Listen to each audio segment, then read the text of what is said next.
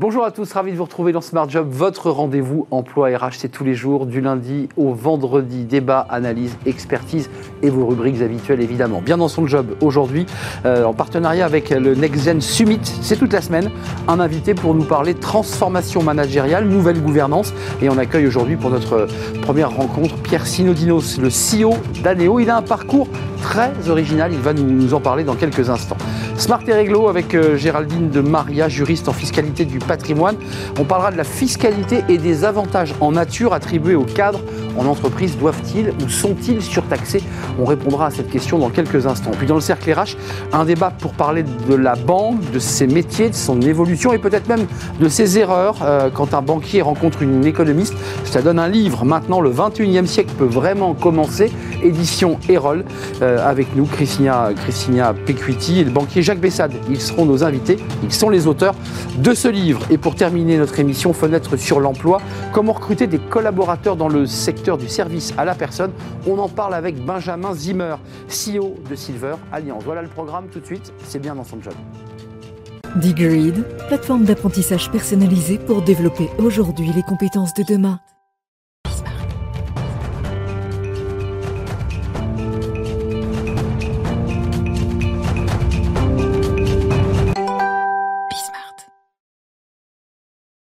Bien dans son job avec euh, une émission en partenariat avec le Next Gen Summit. C'est une semaine pour euh, réfléchir à la défense, pour réfléchir euh, aux transformations managériales, aux innovations managériales, pour bah, mettre à plat tous ces sujets et ils sont nombreux. Et notre premier invité aujourd'hui, puisque ce Next Gen Summit va durer une semaine, Pierre Sinodinos. Bonjour Pierre. Bonjour. Merci d'être avec nous. CEO d'Aneo. Avant de parler alors d'Aneo et de toutes les entreprises, parce qu'il n'y a pas qu'Aneo, il y a plusieurs entreprises hein, mmh. dans, dans ce dans ce groupe que vous avez créé. D'abord, quelques mots sur votre parcours parce qu'il va venir éclairer aussi peut-être la manière dont vous vous intéressez au management, aux innovations managériales. Vous êtes à l'origine un, champion de kitesurf, en tout cas quelqu'un de passionné de kitesurf. Oui, oui, alors champion, euh, à l'origine j'ai beaucoup fait du funboard, de la planche à Oui, ça a bien démarré par le fun, on est d'accord. Le funboard, où là j'ai fait quelques compétitions internationales. Puis effectivement, à un moment donné de ma vie, j'ai décidé de m'y consacrer à 100%. Et donc là, je me suis bien éloigné des, euh, centres urbains, des bureaux, euh, de l'université, de ces éléments-là, pour vraiment vivre ma passion au bord de l'océan. Et ça n'est que bien plus tard que finalement, je me suis retourné vers la ville en me disant, bah, j'ai peut-être quelque chose à faire là-dedans, euh, et d'y retourner, et puis de rentrer dans ce qui était à l'époque ma passion, parce que je suis un homme de passion, qui était la technologie, et de regarder un peu comment la technologie allait façonner le monde qui était en train d'émerger. Et puis je me suis naturellement retrouvé dans des sociétés de tech, et puis j'ai fondé un jour la mienne pour accompagner la transformation des organisations. Donc effectivement, je suis parti, on pourrait dire, de la plage. Euh, J'aime à dire que j'ai grandi dans l'île d'Oléron. J'ai aussi des origines dans, dans l'île du Grand Bleu en Grèce. Et puis finalement, je me retrouve en île de France, qui est un peu moins glamour. il reste le mot île quand même. Voilà, il reste le mot qui fait la, qui fait la connexion. Mais euh, qu'est-ce que vous a apporté finalement ce parcours de vie un peu atypique Parce qu'on reçoit ben des invités, et c'est très bien, qu'on fait HEC, qu'on fait des grandes écoles, euh, qui ont eu un parcours, j'allais dire, classique pour arriver là où ils sont. Vous, hmm. Vous, c'est pas le cas? Bah, ça m'a apporté finalement un regard neuf sur les problématiques que j'ai regardées. C'est-à-dire quand j'ai créé un cabinet, quand j'ai créé un cabinet de conseil, j'ai pas réappliqué des méthodes ou des organisations que j'avais connues par ailleurs. Je suis parti de la page blanche et finalement de réécrire, réécrire en fait dans, la tech aujourd'hui, c'est quelque chose qu'on fait très souvent. C'est-à-dire qu'on réécrit plusieurs fois le même logiciel. On, est, on, évite de le maintenir, on le réécrit. Et puis là, ben, moi j'ai réécrit un cabinet de conseil en partant de zéro. Et ce regard neuf, finalement, il est dû à mon parcours atypique puisque j'avais pas des, racines dans des grandes écoles et puis dans, dans des grandes ville. Et ça vous a aidé alors, handicapé ou aidé c'est compliqué, mais je n'aurais pas pu faire autrement. Donc, quelque part, il y a une notion de ne pas avoir le choix dans cette histoire-là. Et puis, euh, et puis c'est quand même assez exaltant de réinventer la roue. Euh, même si ça vous fait passer par des, ornières qu'on pourrait euh, finalement éviter, mais ça vous permet aussi de trouver des, choses assez originales. Euh, Anéo, Morissette, Aldwin, 98 euros, 50, etc. c'est hallucinant les noms que vous trouvez. Enfin, ça aussi, c'est un côté fun, euh, fun board, euh, original. Ça vient d'où tout bah, ça? nous, on croit beaucoup à la, à la créativité. Hein. Ah bah là, on le voit. L'innovation, mais à la créativité. La créativité, c'est avant tout une qualité humaine. Et puis, quand on fait, quand on l'applique au business, ça devient de l'innovation et ça touche le marché. Donc, nous, quand on réfléchit à des, des noms, il faut qu'il y ait du sens, il faut que ce soit porté, il faut que ce soit un collectif. Donc, effectivement, on met beaucoup d'énergie autour de d'énergie ou de temps, mais c'est euh, c'est un vrai plaisir que d'imaginer ces, ces noms de marques qui doivent incarner quelque chose derrière. Alors, ce qui est intéressant, c'est que vous êtes l'un des partenaires de ce NextJet Summit et qui, finalement essaie de faire de la prospective, se dire à quoi va ressembler le monde dans 10 ans, le monde du management. enfin, pour le dire simplement, on sort d'une crise qui est historique et incroyable et qui a disrupté, vous êtes d'accord, Mhm. notre façon de travailler et de Mhm. penser le travail. Euh, on, on- on est rentré dans une nouvelle ère. C'est une question qu'on pose souvent à nos invités.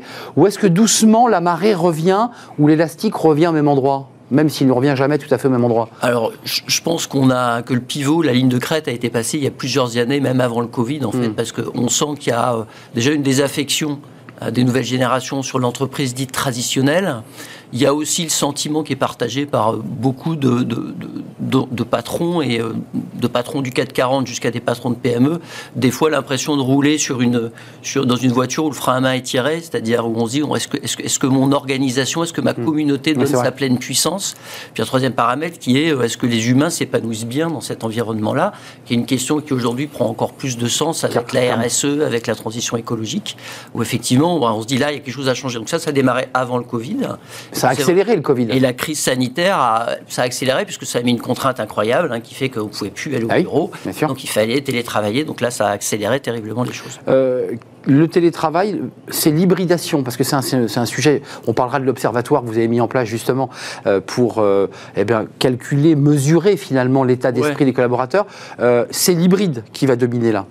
Ah oui, c'est Il l'hybride. n'y a pas de doute. Oui, bah en fait, il y a- il y, a quelques années, on parlait, on a vu émerger les espaces de coworking, hein, qui étaient déjà une nouveauté, puisque Mm. c'était un tiers lieu dans lequel on pouvait aller travailler.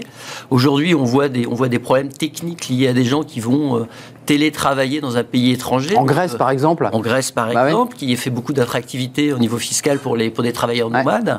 Donc on voit qu'il y, a des- il y a des sujets techniques et d'assurance avec lesquels les Ouais. entreprises sont pas tellement à l'aise, puisqu'on n'est pas, on ne sait pas assurer euh, euh, correctement un travailleur qui, parce qu'on ne sait pas s'assurer que son, que son lieu de travail dans son domicile est conforme d'un point de vue électrique, etc. Donc euh, ça pose un certain nombre de, effectivement, Assurance, assurance maladie et mutuelle, c'est-à-dire qu'on ne vient pas en Grèce avec sa carte vitale, on est bien d'accord. Ouais. Donc c'est-à-dire qu'il faut aussi repenser tout ce processus de- Oui, oui, oui. d'accompagnement du collaborateur. Aujourd'hui, on est clairement, euh, on est clairement mal armé pour faire face, euh, techniquement, hein, j'entends, hein, mal armé pour faire face à ces situations qui sont des vraies demandes des nouvelles générations. Euh, Pierre Sinodinos, il y a un débat sur le management. Et encore une fois, votre parcours vient aussi peut-être éclairer d'une autre manière le regard que vous portez sur ce management. On a eu un management assez vertical, finalement très descendant. Il fallait exécuter. Mm. Là aussi, j'ai l'impression que la crise Covid a tout balayé, bousculé ces Oui, alors en fait, en fait, encore une fois, ça a démarré avant. Euh, mais oui, c'est vrai. effectivement, effectivement, on est issu d'un management dit taylorien, qui est issu à la sortie de la, de la, de la, d'une organisation scientifique du travail. Donc, des, certaines personnes pensent, d'autres exécutent, et c'est dans Mm. cette verticalité qu'on a finalement construit nos organisations d'aujourd'hui. Et ça, Ça on passe sait- plus, ça. non, ça, on sait que ça fonctionne plus. On sait qu'on n'a pas le maximum d'intelligence collective avec ce système-là. Vous savez, il y avait, il y avait des gens qui disaient que le, la, la somme des QI de votre équipe sera toujours supérieure à la vôtre, quoi que vous fassiez. Donc, si vous animez à, à peu près intelligemment ces, ces différents QI, ben, vous aurez toujours des, des, des- des- des idées bien plus riches que si vous fonctionnez seul dans votre bureau à réfléchir. Euh, quelques mois avant de nous quitter, l'observatoire, on peut déjà le consulter ou il est, il est en gestation, là, cet Alors observatoire non, en fait, l'observatoire, c'est euh, c'est vraiment un observatoire de l'innovation managériale au sens large. Il va sortir tous les trimestres.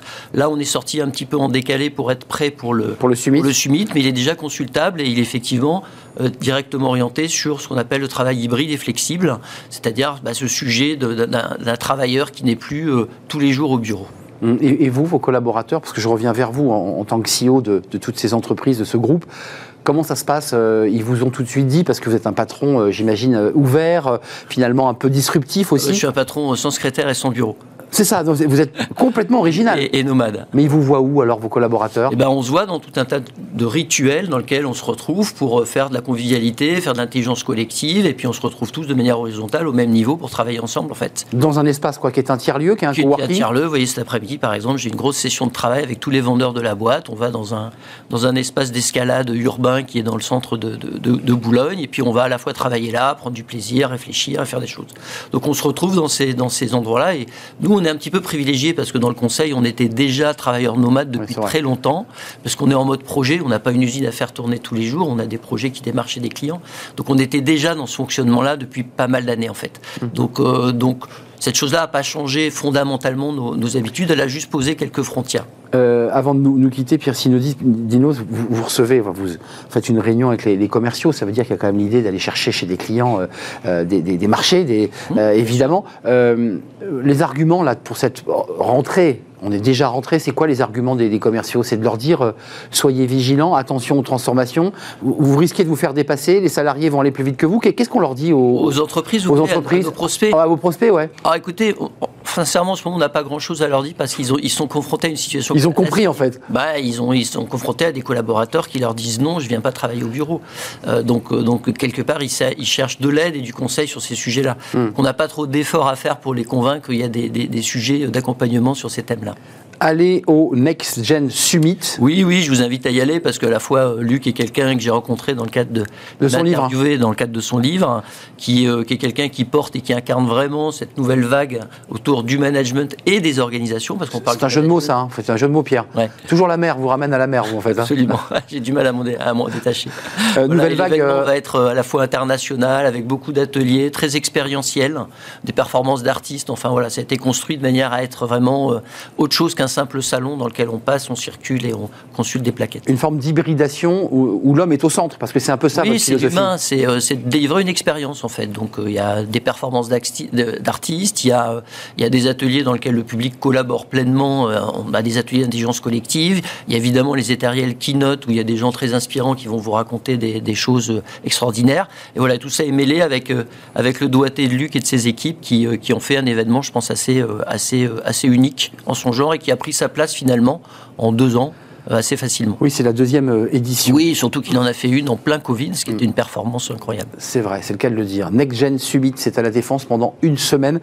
Et je remercie Pierre Sinodinos d'être venu nous rendre visite et son parcours incroyable et sa manière finalement de voir le monde euh, qui doit forcément irradier les collaborateurs avec lesquels il, travaille. Je l'espère. Merci d'être venu nous rendre visite et puis bon retour à la Défense forcément parce que vous allez repartir au, au, Next Gen.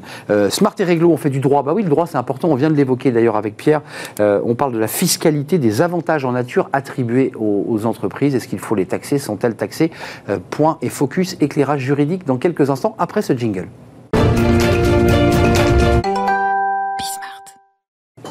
La fiscalité. C'est un sujet très important, objectivement très technique et souvent très complexe. Géraldine de Maria, merci de nous rendre visite et de nous éclairer juridiquement. Vous êtes juriste en fiscalité du patrimoine chez SVP Décision euh, Décisionnelle.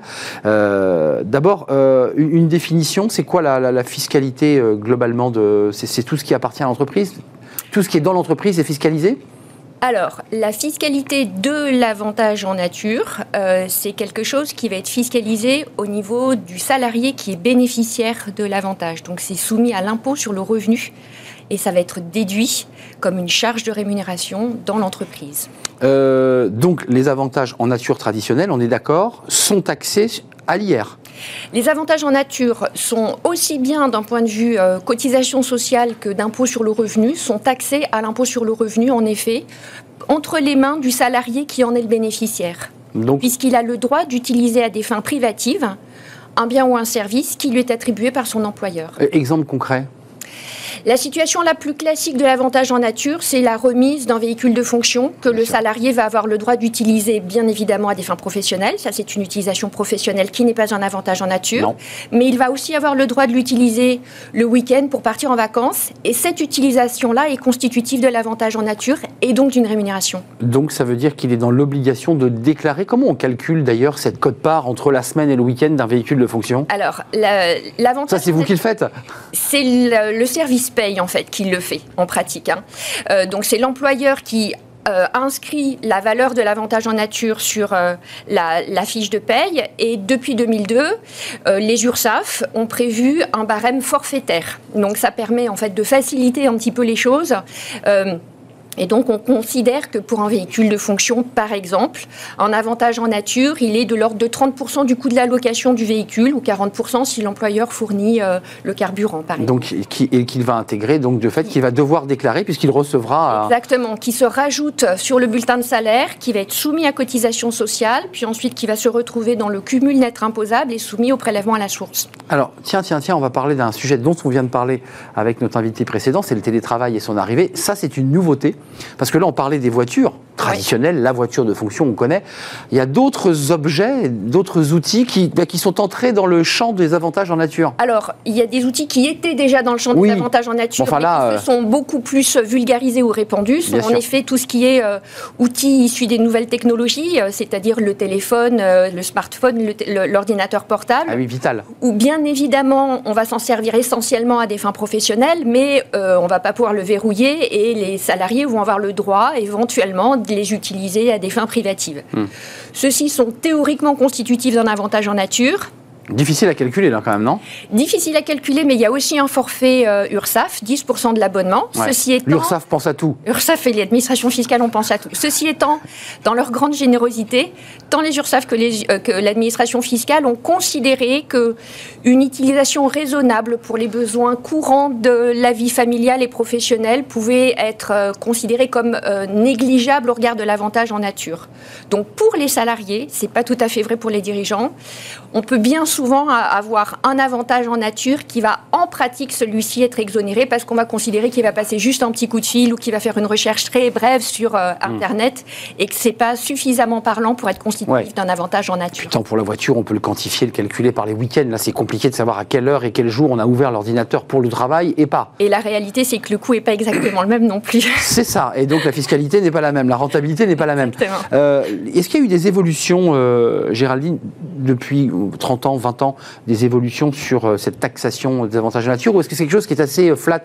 On, Ça bouge pas beaucoup Ça bouge pas énormément. La, grosse réforme, elle date de 2002, euh, justement avec l'introduction, cette évaluation forfaitaire de, de, l'avantage en nature, qui a été introduite par les URSAF et à laquelle l'administration fiscale s'est reliée, ce qui est quand même une avancée gigantesque, hein, pour une fois qu'on est à peu près harmonisé d'un point de vue social et fiscal. C'est rare, faut le dire. Il faut s'en féliciter.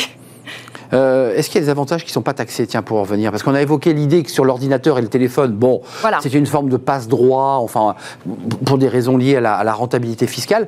Euh, là, il y a, des, choses qui ne sont pas taxées. Peu de choses. La réalité, c'est qu'il y a très peu de choses.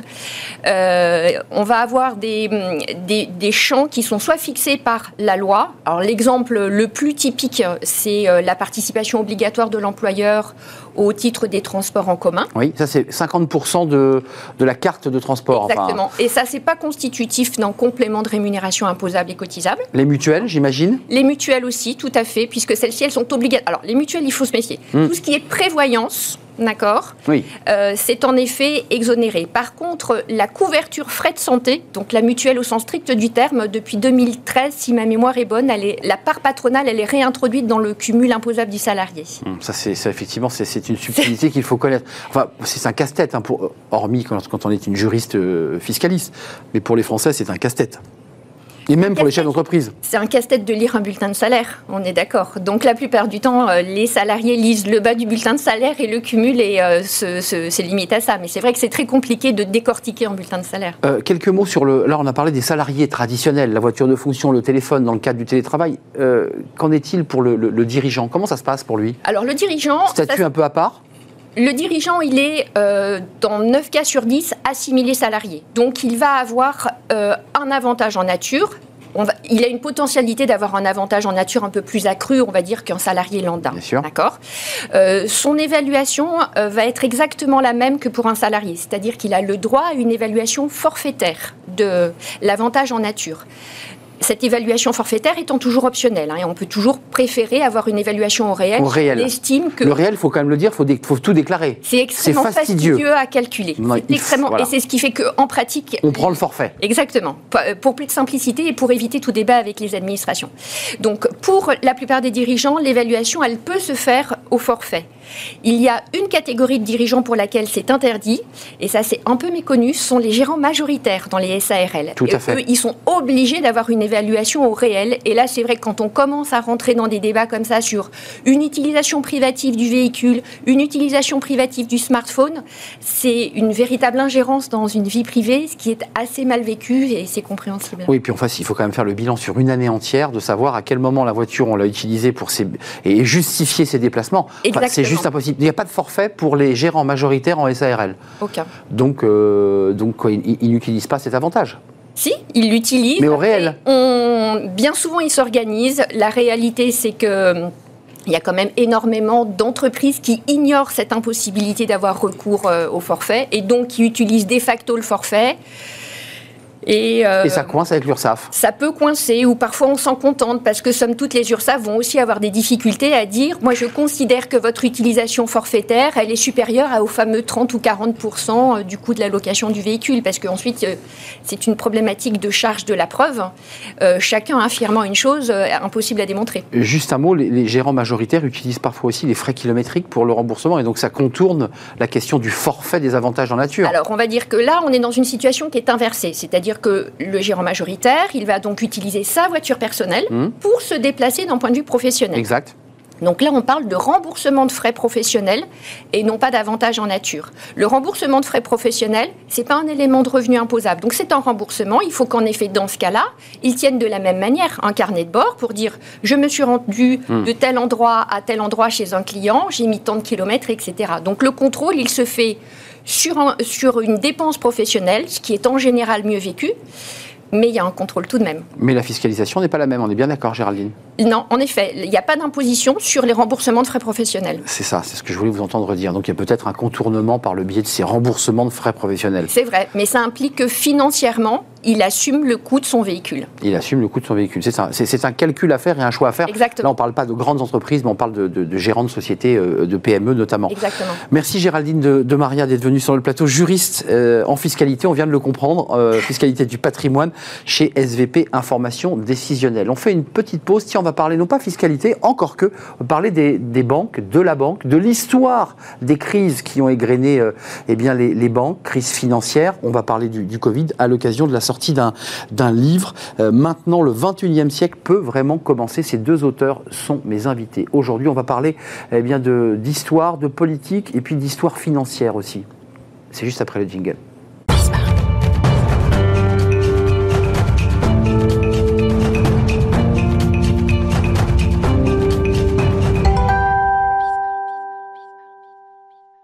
Le cercle RH, notre débat quotidien. Quand une économiste rencontre un banquier, ben, ça donne un livre. Euh, maintenant, le 21e siècle peut vraiment commencer. Le titre est intéressant. Euh, préface d'André Comte-Sponville. Alors, vous le savez, les philosophes et pas euh, ni banquier ni économiste. C'est qu'il a un regard comme ça un peu en hauteur dans cette préface qui est, très intéressante. Édition Erol. Et les deux auteurs sont avec moi. Christina Payquiti, merci d'être avec nous. vous êtes économiste chez Natixis, conseillère du commerce extérieur de, de la France au ministère de l'Europe et des Affaires étrangères. Euh, vous, avez participé évidemment activement à l'écriture euh, de ce livre. Euh, merci d'être avec nous. On vous écoutera parce que vous avez rencontré un banquier. Quand l'économiste rencontre le banquier, ils font un livre. je ne sais pas qui est à l'initiative de ce livre. C'est vous qui êtes à l'initiative de ce livre. Jacques Bessade est avec nous. Bonjour Jacques, vous êtes secrétaire général du groupe BPCE, Banque, Populaire Caisse d'Épargne. vous avez un parcours très intéressant par ailleurs parce que vous avez eu un parcours à l'international, à Londres, en Asie. Euh, vous avez, comme on dit, bourlingué dans la, dans la banque et vous avez écrit ce, livre. D'abord, juste un petit mot au-delà du titre. C'est l'éditeur ou c'est vous qui avez inventé ce, créé ce titre? C'est l'éditeur qui a eu cette idée-là. C'est un titre intéressant. Hein c'est l'éditeur qui a eu cette idée-là, et, le livre, c'est effectivement la rencontre de, deux personnes. Ça a commencé par une discussion euh, autour d'une table, et où on s'est rendu compte qu'avec deux angles de vue euh, différentes, celui de l'économiste, celui du, praticien de la banque, euh, on avait sur les sujets du moment des, des analyses qui étaient euh, en réalité les mêmes, et, sur la façon de regarder l'avenir également des, perceptions qui étaient les mêmes, des suggestions qui étaient les mêmes. C'est un livre, pour le dire, puisqu'on commente aussi votre livre, on va parler économie, banque et transformation du monde, parce que c'est un livre d'histoire, mais c'est aussi un livre de prospective, puisqu'à la fin, vous nous donnez quelques clés comme ça pour, pour que les, banques soient saines et vertueuses. Il y a quand même l'idée des répétitions qui, finalement s'accumulent, des crises financières, celle de 29, de 2008. L'histoire des crises est celle d'une vie au-dessus de nos moyens financiers, organisationnels et climatiques. J'ai appris plein de choses. Est-ce que toutes ces crises se ressemblent ou est-ce qu'elles sont toutes différentes? Et est-ce qu'elles ont, excusez-moi, c'est une double question, toutes produit les mêmes effets? Euh, la crise euh, de 1929, celle de 2008 et celle de 2019 se ressemblent parce que ce sont des crises mondiales d'une très grande amplitude euh, qui ont les, les, mêmes effets. Donc on a une RCS-attitude euh, très élevée au démarrage euh, de la crise. Par la suite, on a une baisse drastique du, du commerce mondial. Et, euh, une inflation, puisqu'il y a le débat de l'inflation euh, qui revient en France, revient, moins importante. après l'inflation, bon, je parlerai après. Et donc, en troisième point, donc, il y a une hausse des inégalités qui s'accompagne donc de la hausse du, risque politique. Donc, du populisme, vous utilisez le mot. Oui, c'est tout à fait, euh, c'est le, le, populisme. Après, on voit que comme la crise de 2008 a été mieux gérée que celle de 1929, le populisme est est monté, mais moins, il n'a pas déclenché euh, une guerre. Hmm. Donc, euh, mais il a provoqué et créé des, des Trump. Il, a, il a provoqué ben, le Brexit. Parce qu'à chaque fois, en fait, c'est les, les pays où la crise a commencé s'en sortent le mieux. Donc c'est le cas des États-Unis pour 1929-2008, c'est le cas de, la crise pour, pour le Covid. Et donc c'est l'Europe qui paye, qui paye la facture. Il, y a, quand même dans ce livre aussi un livre d'histoire où on apprend beaucoup de choses parce qu'il y a des points très précis. Vous donnez euh, le, le, déclenchement de cette crise de 29. Un homme dit non on ne va pas renflouer cette banque euh, United States, Bank of United States, qui dit je, ne renfloue pas. et quelqu'un lui dit mais attendez, c'est une énorme bêtise de ne pas le faire. Et il s'obstine et il ne renfloue pas et on provoque cette crise, on est d'accord On est d'accord, c'est-à-dire. Une sorte d'obstination humaine.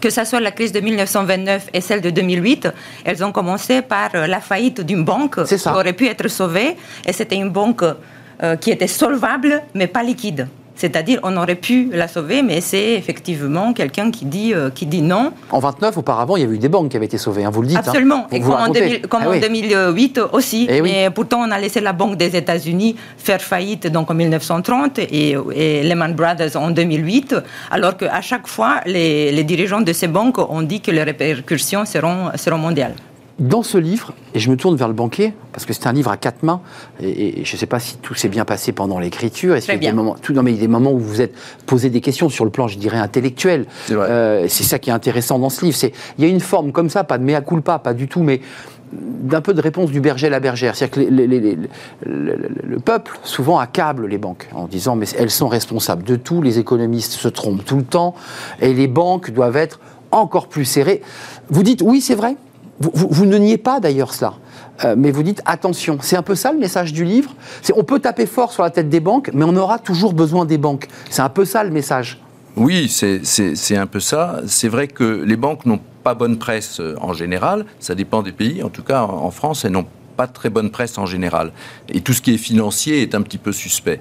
Euh. Et on souhaite aussi dans ce, dans ce livre c'est en partie d'ailleurs euh, la partie historique, euh, rappeler ce que c'est que le métier des banques, le vrai métier des banques qui existe depuis très longtemps et qui consiste à euh, gérer l'épargne de ceux qui en ont et, le diriger vers les besoins de ceux qui n'ont pas d'épargne mais qui ont besoin d'investir. Souvent l'épargne, c'est plutôt des personnes individuelles et les besoins, c'est plutôt des entreprises, des États, des constructions d'infrastructures, etc. Et c'est ça le métier de base de la banque. Et celui-là... Métier dangereux, hein, parce que... Métier dangereux. Sophie Lebel, vous le dites dans le livre, euh, bon, celui qui prêtait, ben, on l'a tué, comme ça, on effaçait la dette. C'était réglé. À l'époque, c'était réglé. C'est une façon physique d'effacer la dette. Il n'y avait plus de dette. voilà. on la faisait pas rouler, comme on dit. Qui existe moins aujourd'hui, euh, on peut s'en réjouir, mais qui montre que déjà, euh, à l'époque, on n'avait pas toujours une très bonne opinion des, C'est ça.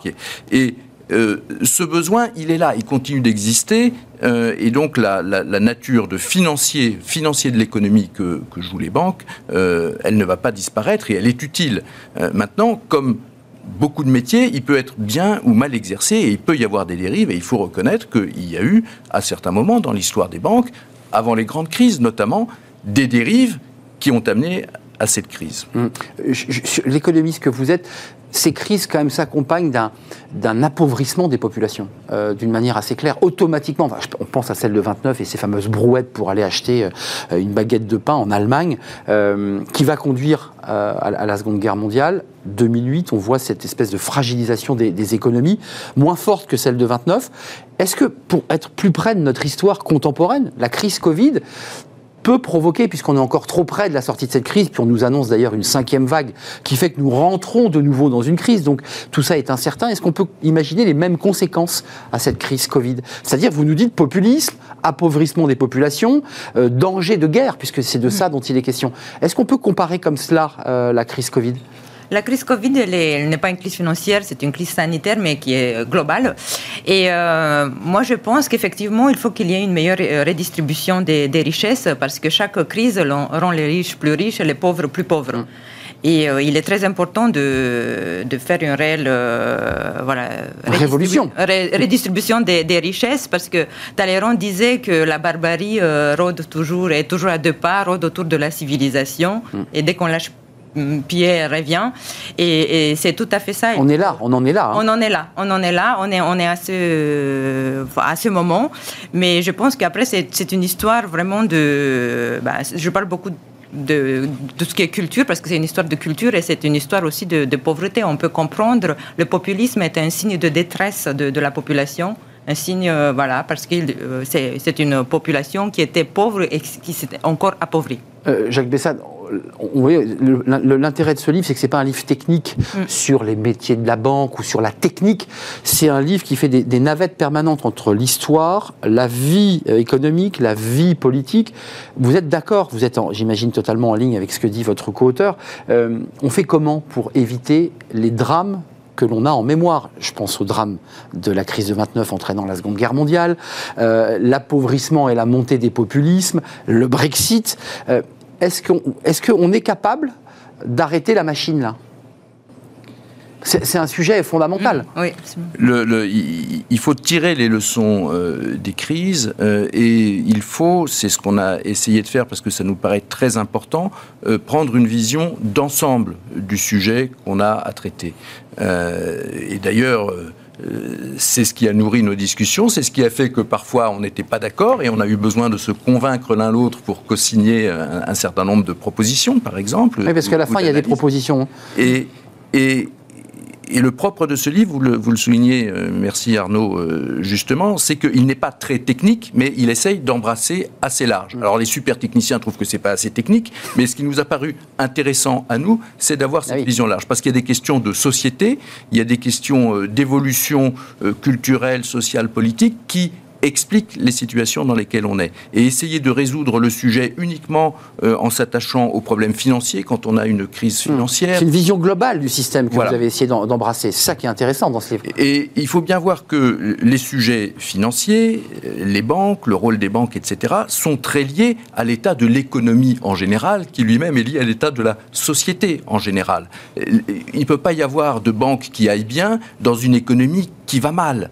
Et donc, on doit regarder les choses dans l'ensemble et dans la crise que nous traversons en ce moment, qui est une crise d'origine sanitaire, une partie de la réponse est d'origine sanitaire également. Elle est dans le fait d'avoir une santé qui est mieux gérée, de façon à mieux résister aux problèmes sanitaires. Euh, dans le livre, vous le dites, parce que c'est important que vous l'écriviez, je suis persuadé que c'est vous qui avez tenu la plume à ce moment-là, vous dites, c'est vrai que les banques ont fait des erreurs au cours de l'histoire, et je ne le conteste pas, mais elles ont été en première ligne sur le financement des PGE, euh, elles ont été agences ouvertes, puisque c'était des, des, produits, des métiers de première nécessité, donc les banques ont répondu présent, et elles n'ont jamais autant travaillé, il faut quand même le redire, pour écrire, va façonner ces PGE que vous avez fait, enfin les banques et vos collègues en une quinzaine de jours. C'est-à-dire que ça aussi, c'était une petite révolution. Quand on voit l'épaisseur d'un prêt, 1m50 de papier, enfin, il suffit d'avoir fait un emprunt pour s'en rendre compte, euh, il y a une agilité quand même des banques à ce moment-là. Il y a une très grande agilité. Les banques euh, ont conscience qu'elles euh, ne vivent que parce qu'il y a une économie autour d'elles. Et leur sort est lié à celui des gens à qui elles ont prêté.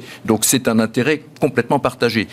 C'est vrai qu'elles ont mis en place les PGE que, que l'État a institués en prenant une part de responsabilité très forte pour que ça aille vite. Elles ont aussi, la plupart d'entre elles, les nôtres en particulier, sans même attendre les PGE, prorogé un certain nombre de crédits automatiquement vis-à-vis de leurs clients pour être à leur côté dans ce moment d'inquiétude, de, d'incertitude. De guerre, hein, ce sont les mots du président. Hmm. Nous étions entrés en guerre. Tout à fait. Euh, c'est un mot qui, résonne encore à, l'aune de votre livre un président euh, face caméra dit nous sommes en guerre.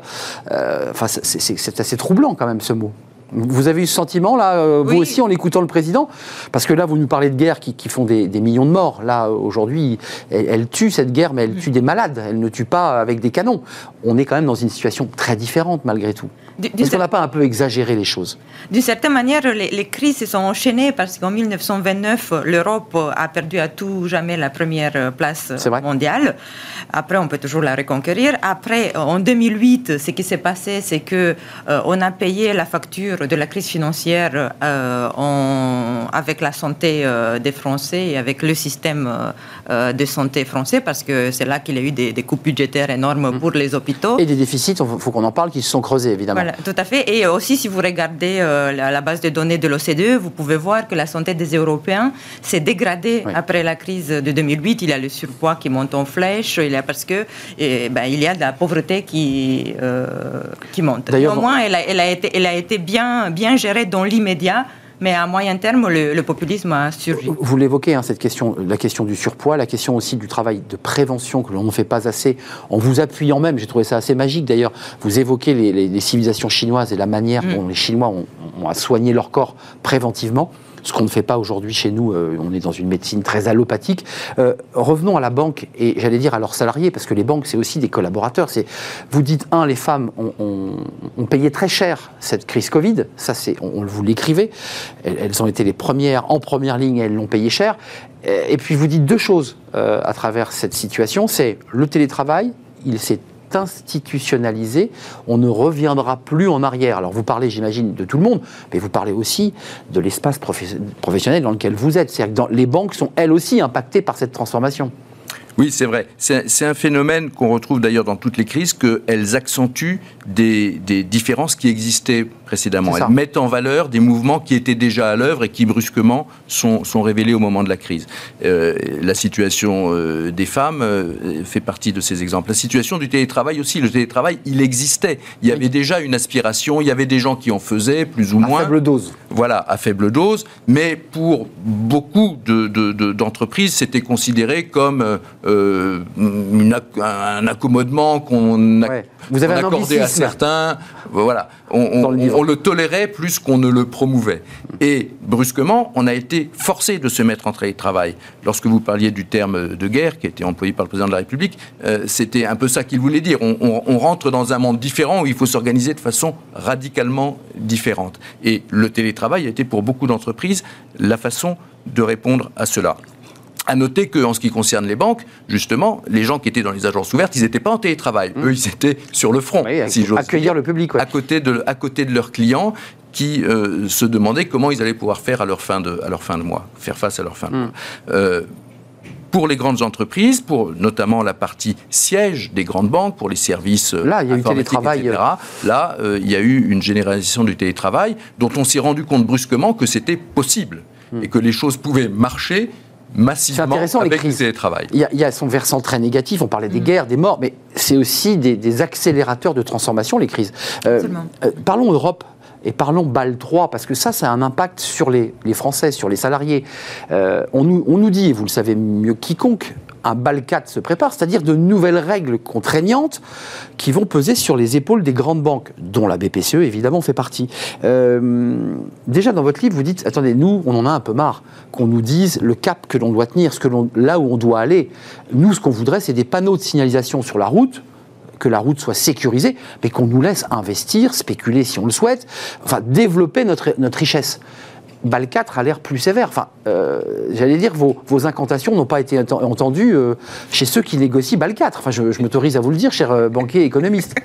Oui, mais On ne vous a pas entendu encore. Pas, pas encore. Et, et- et de toute façon, il se passe beaucoup de temps. Vous voyez, les, les, les réglementations que certains appellent BAL 3, certains appellent BAL 4, des réglementations qui Des sont, fonds propres qui, qui fait qu'il faut être solide. voilà, qui sont en train de se, de, se, de se finaliser en ce moment, c'est la réponse à la crise de 2008. Elles sont en train de se finaliser en ce moment avec une période de mise en œuvre qui va durer jusqu'en 2032. 2008, 2032, 24 ans. C'est quand même long par rapport à des cycles économiques, par rapport à des crises, etc. Donc, Et entre-temps, on a eu le Covid. et entre-temps, on a eu le Covid. Et ce que euh, nous constatons, c'est qu'il y a un empilement de règles, des règles de plus en plus touffues, des règles de plus en plus précises, qui limitent l'agilité des banques. Or, vous êtes en charge des risques à la BPCE par ailleurs. Je ne l'ai pas dit, mais parce que le secrétaire général, c'est un, titre chapeau, mais vous êtes en charge des risques. J'ai suivi les risques aussi, je continue de, de, les regarder, et puis hmm. c'est une responsabilité collective. En réalité, dans une banque, tout le monde s'occupe de risques, hmm. y compris le directeur d'agence qui a des clients à qui il a prêté pour qu'ils achètent leur. Jusqu'au bout de la chaîne, Jusqu'au bout de la chaîne. Euh, il y a une, solidarité et ça fait partie, c'est une des, constituantes, les risques du, métier de banquier. Euh, et ces réglementations extrêmement précises qui s'empilent les unes sur les autres, avec en ce qui nous concerne un niveau français, un niveau européen et puis des réglementations mondiales comme les réglementations de Bâle. Ce dont on parle en ce moment, c'est de leur déclinaison à l'intérieur de la zone euro. Euh, elles mettent du temps à être écrites et bien souvent, quand elles arrivent, elles ne répondent plus à la situation du moment, mais à la situation. Elles sont décalées. Voilà. Et, c'est un peu inévitable dans ce genre de, de négociations. Alors si elles sont très précises, du coup elles sont très contraignantes, et il est difficile de faire preuve d'agilité avec un corps de contraintes qui est extrêmement touffu. Hmm. En vous donnant des objectifs précis à tenir, et vous dites, laissez-nous donc. Je vous pose la question, parce qu'il y a un débat un peu philosophique sur, à partir de 2008, certains se sont dit, les banques, il faut les observer, il faut les contraindre. Elles font trop de bêtises, elles ont titrisé, euh, elles ont joué avec des titres euh, qui étaient qui n'étaient pas sains. On se souvient de, cet immobilier où les gens achetaient à crédit des maisons, puis tout, s'est effondré. Puis ces titres se sont disséminés un peu comme des cancers dans, le marché, sur le marché. Elle a raison, l'Europe, de, serrer la vis aux banques ou, ou, au contraire, on devrait laisser plus de liberté, plus de marge de manœuvre. En un mot, faire confiance aux banques. Euh, pour revenir à nos premiers mots du début, où les Français disent attendons, les banques, euh, elles sont cupides, elles se servent sur nous. cette espèce de tiage-là, où vous situez-vous sur cette question-là? Donc, euh, il est vrai que la crise de 1929 et 2008 sont dues au financement de, l'immobilier par les banques commerciales ah pour des clients de plus en plus risqués. Pauvres, pour le dire simplement. Voilà, tout à fait. donc, les sous-premiers, sous subprime. Moi, je considère que l'union bancaire est une très très belle avancée et c'est ce qui a permis aux banques d'être en excellente santé et d'être capables de, financer euh, euh, donc les, entrepreneurs et les personnes physiques lors, euh, donc lors de la crise et maintenant qu'elles financent la relance. Donc c'est grâce à l'union bancaire. De Jean-Claude Juncker. De Juncker, un, un, mot, il nous reste peu de temps, mais il nous en reste un tout petit peu. Souvent, on fait le procès aux banques d'être déconnectées de l'économie réelle c'est un, procès qu'on lui fait, qui est peut-être pas d'ailleurs totalement faux, c'est-à-dire qu'il y a une sorte d'argent qui tourne sur elle-même sans finalement venir euh, nourrir l'économie. Vous, à la fin de ce livre, vous avez fait le pari. Mm. Alors c'est presque un, et je le dis sans humour, c'est presque un, un, guide qui pourrait aider les candidats à l'élection présidentielle parce qu'il y a des propositions extrêmement concrètes. Je pense notamment, alors c'est un sujet qui n'avance pas mais que vous soulevez, qui est la rénovation énergétique des bâtiments créateur d'emplois, bon pour l'économie. Ça, c'est une des propositions parce que votre philosophie, c'est une croissance saine dans un monde sain. Mm. C'est ça votre punchline. Et, dans ces propositions, il y a notamment la rénovation des bâtiments. C'est bien ça. Fait. les banques ont parfois fait des erreurs, les crises que Christina euh, évoque. Euh, à l'origine, ce sont de mauvaises décisions de crédit. Alors ensuite, ça s'est répercuté en Europe, la crise de 2008, des subprimes, etc. Mais à l'origine, il y a des gens qui, aux États-Unis, ont prêté de l'argent à, des personnes qui n'étaient pas capables de rembourser c'est le métier de base de la banque qui a été mal fait, hmm. en réalité. Et on a titrisé, c'est-à-dire qu'on a Et on a titrisé, c'est-à-dire qu'on a répandu ça auprès d'autres personnes, et ceux qui ont payé les pots cassés, c'était parfois des banques européennes qui avaient acheté des titres sans comprendre ce eh qu'il y avait derrière. Euh, des titres toxiques. Mais ce n'était pas les banques européennes qui, par elles-mêmes, euh, s'étaient prêtées à cet exercice de, subprime, par exemple. Alors, ce qu'on dit à la fin, effectivement, pour essayer d'avancer des propositions qui soient concrètes et qui répondent aux, aux questions du monde d'aujourd'hui, aux défis qu'on a face à nous, la rénovation, par exemple, de notre euh, parc de bâtiments, euh, individuels ou collectifs, c'est que les banques aujourd'hui par l'effet de la réglementation qui a été mise en place, BAL 2, BAL 3, etc., elles sont notamment en Europe et notamment en France, solides, avec des capitaux qui mmh. sont euh, des fonds propres solides. des fonds propres qui sont là, donc elles sont particulièrement solides, et les épargnants ont beaucoup d'argent. Hum. Et en France en particulier. En ce moment, et en France en particulier. Hum. Et donc, il y a des moyens financiers qu'on peut mobiliser. C'est une grande différence avec les crises précédentes, où les banques qui étaient à l'origine de la crise étaient en mauvaise posture. Hum. Aujourd'hui, elles sont en bonne posture. Aujourd'hui, il y a de l'épargne qui est là, qui est disponible. Donc, c'est bon pour l'économie. c'est bon pour notre économie. C'est bon pour l'économie et c'est bon pour financer ce qu'on a besoin de financer, qui est, par exemple, la rénovation du parc de bâtiments. Et les sommes que les banques mettent en jeu sont des multiples de ce que l'État qui, souhaite pousser à une économie plus vertueuse, plus écologique, etc., peut mettre par lui-même. Euh, sur la transformation et la révolution de notre société, crise climatique, Glasgow, signal d'alarme, pour ne pas dire le dixième signal d'alarme, euh, le monde bascule et il faudra, il faudra financer. Ce sont des investissements longs et très lourds. On aura besoin des banques. Vous êtes sur cette ligne-là? Oui, absolument. Dans les investissements, dans les fonds d'investissement? Oui, c'est dans ce sens-là que je disais que c'est bien qu'on a eu l'union bancaire avant, parce que maintenant on est vous prêt. Oui, parce que maintenant on est prêt pour, euh, voilà, pour, euh, pour euh, ce 21e siècle, parce que bah en fait, la crise du, du, Covid est vraiment la première crise enfin, complète, globale, qui est autre que financière. Comme 1914 a démarré le 20e siècle, c'est ce que disent les historiens. C'est la même idée. C'est la même idée. Vous considérez que cette crise préfigure le début d'un nouveau siècle. Euh, excusez-moi, on est dans l'ère du déclinisme. Vous avez vu, il y a, deux camps aujourd'hui. Il y a ceux qui croient que la France va se relever, puis il y a ceux qui pensent que la France ne va pas se relever. J'ai le sentiment, alors ce livre est mitigé parce que euh, le constat que vous faites, quand on lit l'histoire, elle nous fait peur. Est-ce que vous êtes décliniste, pessimiste ou optimiste? La France est toujours relevée. Elle va se relever et euh, je pense que l'Europe redeviendra la première puissance mondiale. L'Europe. Oui, parce que c'est l'Europe, c'est la dimension européenne. C'est une question de, taille, voilà. Devant la Chine et les États-Unis, il faut avoir la taille critique et l'Union européenne là. Hmm. Vous êtes optimiste? Ni déclinisme, ni rabougrisme, mais euh, optimisme, réalisme et volontarisme. C'est ça qu'on souhaite mettre en avant dans notre livre, dans notre propos. On a beaucoup de moyens aujourd'hui, y compris les banques, mais pas seulement, une prise de conscience qui est arrivée avec la crise du Covid. On s'est rendu compte que nous étions individuellement mortels et que notre planète, peut-être aussi, notre espèce, bon, donc il y a eu une prise de conscience. Ça aussi, c'est une marche inéluctable. C'est comme le télétravail d'une manière mondialisée. On va automatiquement vers un monde plus vert et décarboné. Ça, c'est un, enjeu fondamental, vous êtes d'accord Mais qui va nécessiter des milliards et des milliards d'euros. Encore une fois, on retombe sur la question du financement. Où est l'argent?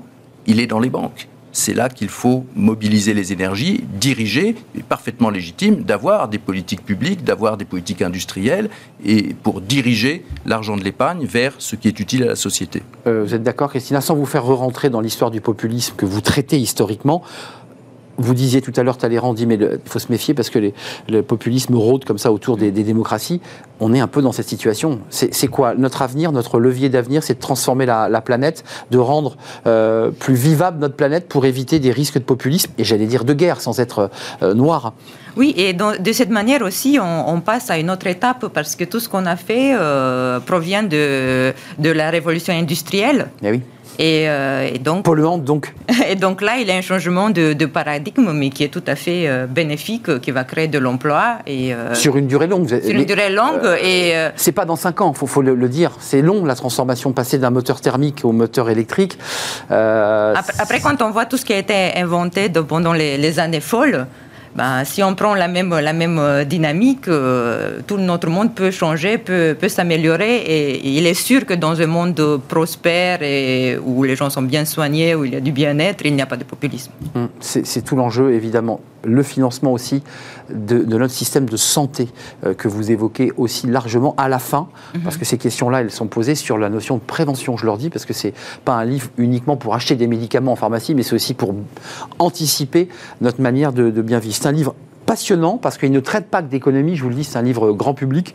Maintenant, le 21e siècle peut vraiment commencer. Christina Pecuti, Pecuti mais décidément, j'ai Pecuti, vous êtes euh, économiste chez Natixis et Jacques Bessade, secrétaire général de la BPCE, livre à quatre mains Comment sortir plus fort de la crise édition Erol. C'est un vrai plaisir de vous accueillir sur le, plateau. On termine notre émission euh, avec Fenêtre sur l'emploi. Euh, comment maintenir à domicile des personnes âgées C'est une question fondamentale et on en parle avec notre invité. Il va nous rejoindre.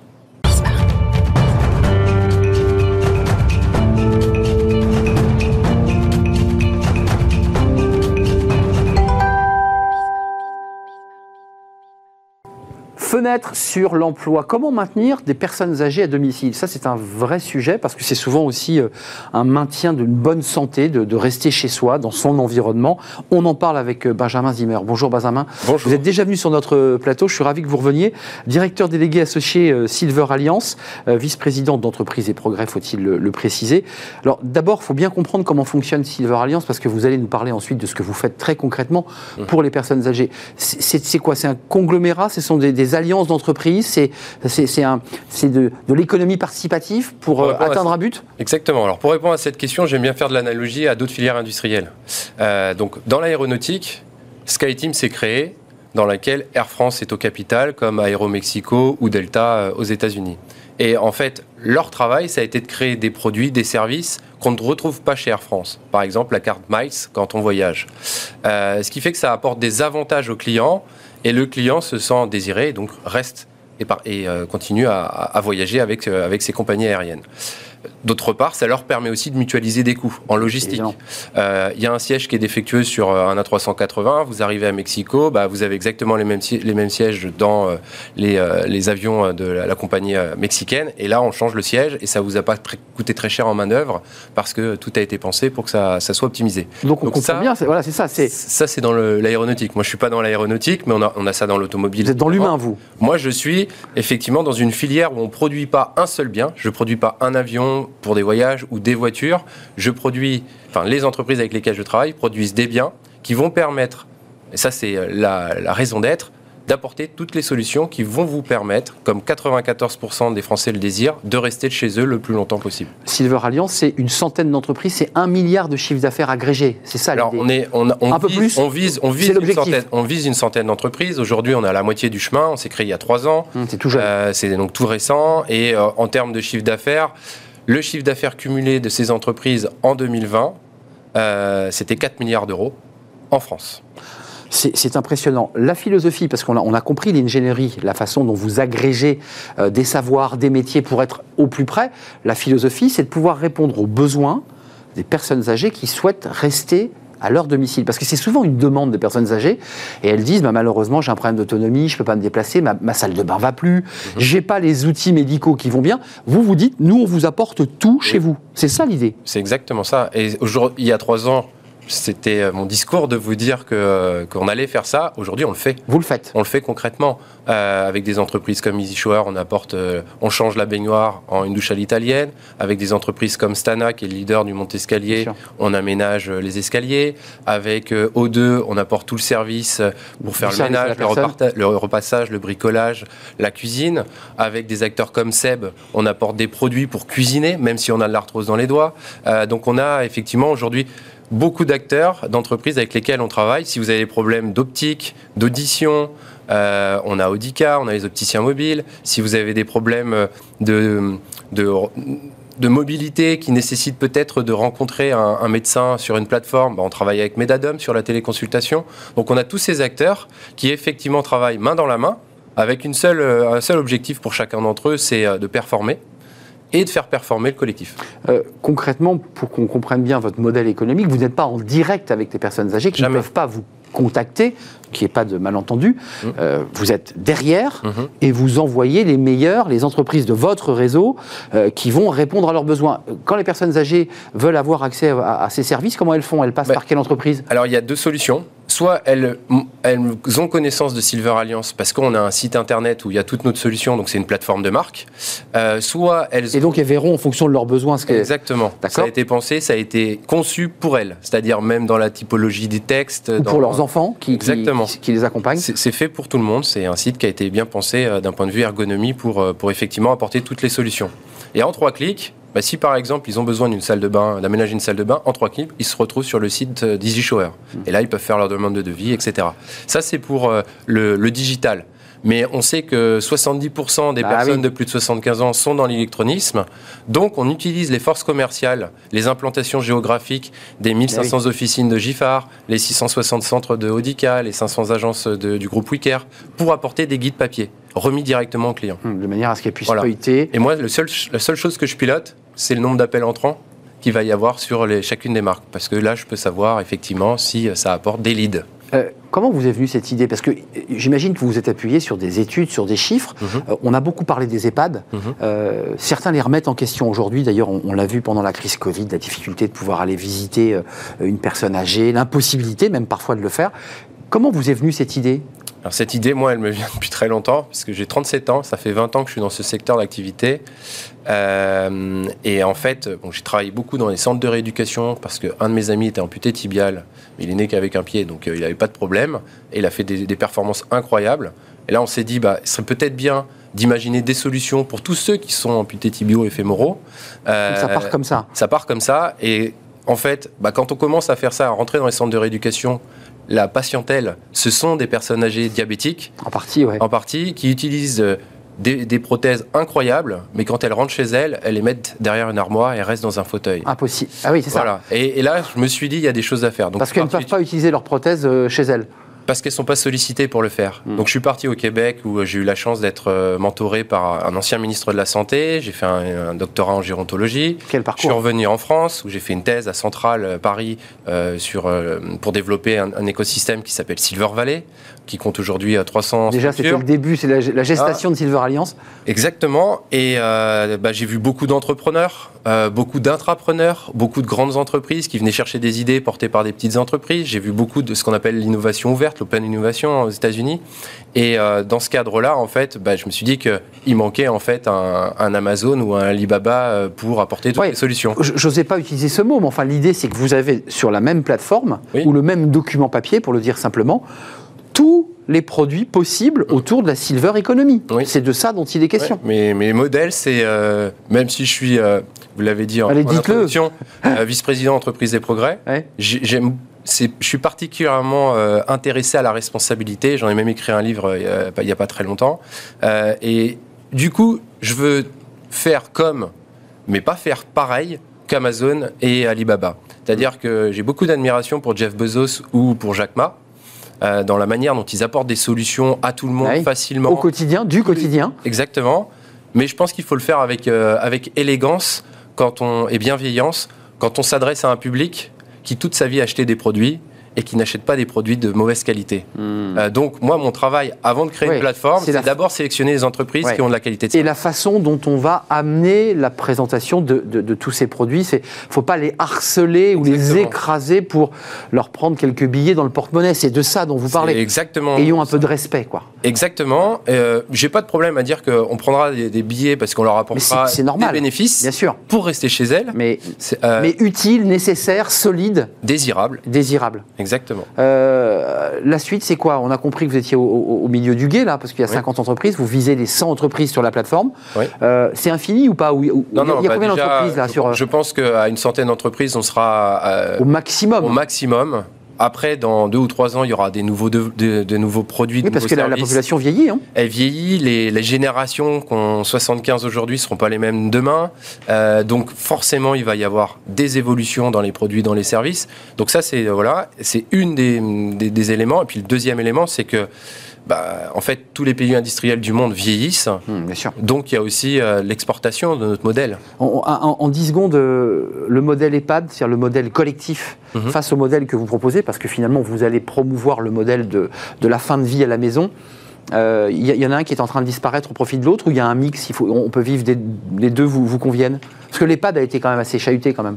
L'EHPAD a été chahuté. Euh, le modèle de l'EHPAD, euh, même s'il est chahuté, il a le mérite quand même d'exister. Il ne faut quand même pas oublier qu'il y a des personnes qui sont dans des maladies neurodégénératives qui demandent, de l'assistance 7 jours sur 7, 24 sur 24, et ça au domicile. il faudra des robots majordomes pour pouvoir, et des capteurs dans tous les sens pour le faire, et de l'humain pour intervenir. Donc on n'y est pas. Il va falloir trouver le modèle économique de tout ça. C'est ça. Euh, ceci étant dit, je pense que si on peut retarder l'échéance de la maison de retraite, euh, moi, c'est mon créneau, ça. Ça sera le mot de la fin, Benjamin Zimmer, et la passion qui vous anime sur ce sujet de la Silver Economy, Silver Alliance. Et vous êtes vice-président d'entreprise et progrès. On vous a découvert aussi à travers cette, cette, rencontre, sur le parcours que vous avez fait pour arriver à cela. Merci de nous avoir rendu visite. C'est un vrai, vrai plaisir. C'est terminé euh, pour aujourd'hui. On se retrouve demain, évidemment, rassurez-vous. Merci à, toute l'équipe. Euh, merci à Ulysse à la réalisation. Merci à Saïd pour le son. Merci à Margot Ruot et à Fanny Griesmer qui m'accompagnent dans cette belle aventure de Smart Job. Je serai là demain. Portez-vous bien. Bye bye.